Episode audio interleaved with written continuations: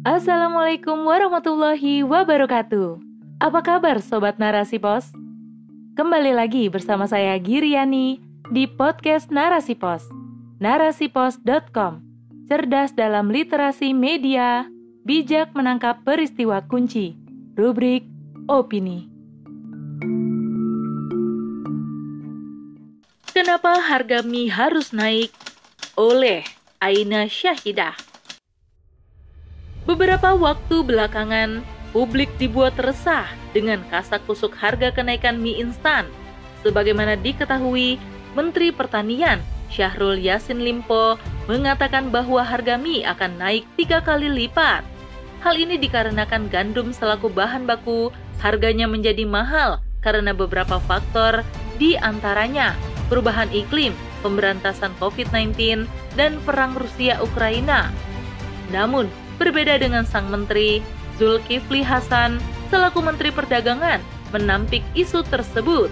Menurutnya, saat ini stok gandum bertambah sehingga untuk harganya jelas akan berangsur turun. Sebagaimana diketahui bahwa pemasok gandum terbesar di dunia adalah Ukraina dan Rusia. Beberapa negara seperti Amerika dan lainnya juga menjadi negara eksportir gandum. Namun, baru-baru ini beberapa negara itu mengalami gagal panen. Berkenaan dengan hal tersebut, Wolfgang Sebel selaku pialang saham yang mengelola kontrak untuk petani, pedagang, dan pengelola gandum menegaskan jika kedua negara tersebut, yaitu Ukraina dan Rusia, masih terus bersih tegang, harga gandum akan terus naik sampai pada akhir tahun. Ia mengingatkan pula bahwa dunia tidak bisa hidup tanpa panen gandum dari Rusia dan Ukraina karena jumlahnya terlalu besar. Ia tidak lupa pula menyinggung dampak buruk bagi negara-negara berkembang.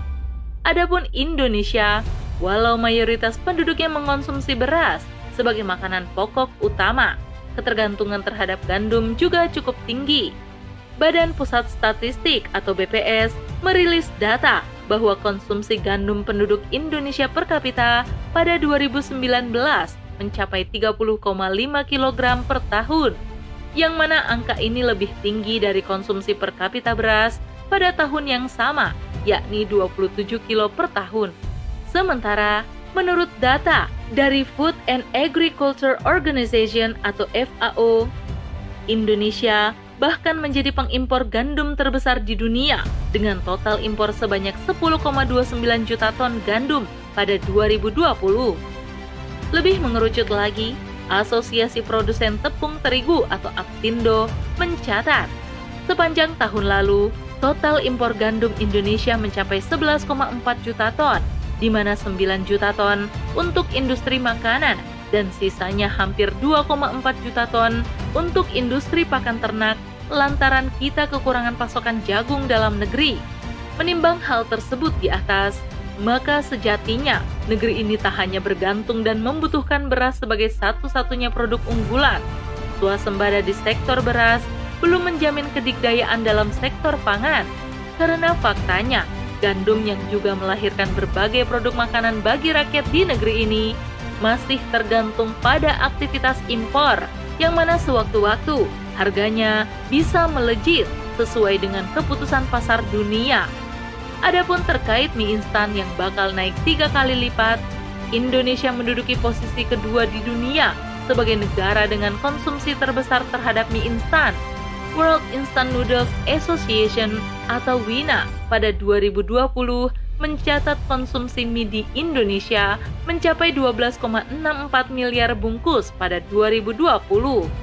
Dan rata-rata, bila kita melihat di lapangan, kalangan bawah yang tak mampu membeli lauk dan pauk kebanyakan beralih pada produk mie instan. Sehingga apabila produk ini mengalami kenaikan harga, jelas akan menjadi pukulan bagi warga miskin. Indonesia merupakan negara yang memiliki wilayah alam yang cukup luas dan subur. Namun, untuk kebutuhan pangan, rakyat masih kerap menjerit karena harganya sulit ditebus dengan kemampuan finansial mereka yang di bawah standar. Kenapa ini bisa terjadi? Bukankah seharusnya semua kebutuhan pangan bisa diperoleh dengan harga murah karena Indonesia punya modal untuk itu.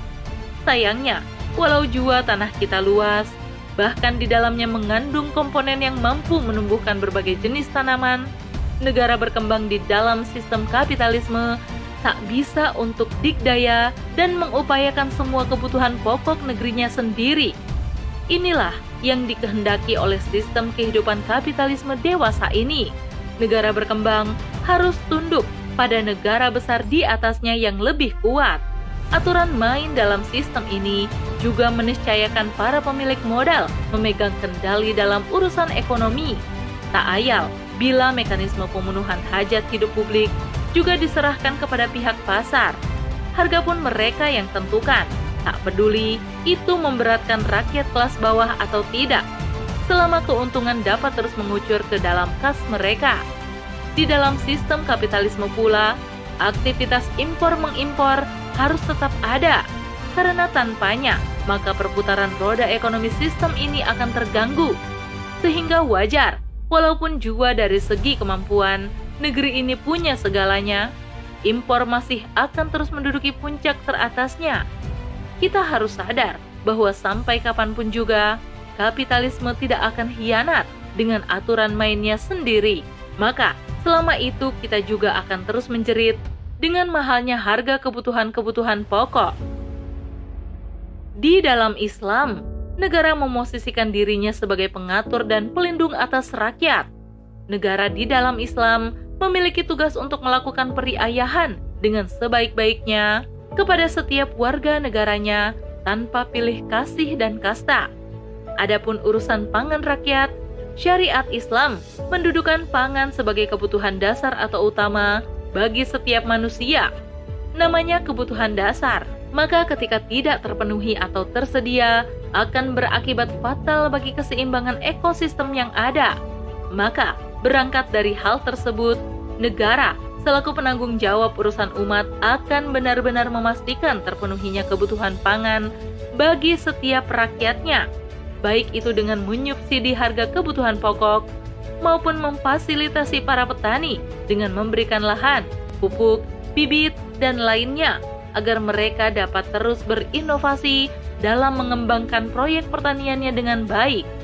Bahkan, untuk tetap menjaga produktivitas lahan, Islam melarang penyewaan tanah dan menghidupkan lahan yang mati. Tanah yang tidak terurus diserahkan kepada petani untuk dihidupkan dengan menanaminya dengan berbagai macam tanaman. Umar bin Khattab radhiyallahu anhu pernah mengatakan, orang yang memagari tanah tidak berhak lagi atas tanah tersebut setelah menelantarkannya selama tiga tahun Rasulullah Shallallahu Alaihi Wasallam telah melarang pengambilan sewa atau bagian atas tanah. Hadis riwayat Muslim.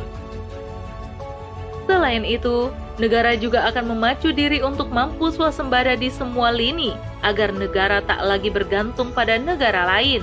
Walau Islam juga tak serta-merta mengharamkan aktivitas impor, tetapi menjadikannya bergantung pada negara lain, Islam melarang keras dan Allah sekali-kali tidak akan memberi jalan kepada orang-orang kafir untuk menguasai orang-orang yang beriman. Quran Surah An-Nisa ayat 141 Ketergantungan pada aktivitas impor akan membawa negeri ini tergerus kedaulatannya akibat apa-apa beli dari negara lain. Di samping itu, juga akan membuat negeri ini gampang didikte oleh pihak lain yang memang berkepentingan dengan kekayaan alam negeri dan dampak realnya, negara menjadi sulit untuk memfasilitasi rakyat hidup dengan biaya yang ramah bagi setiap warganya karena barang impor sudah pasti membumbung tinggi harga jualnya.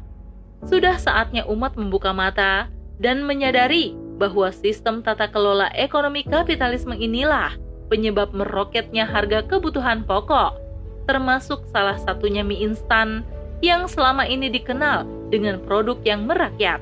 Wallahu a'lam bisawab. Wassalamualaikum warahmatullahi wabarakatuh.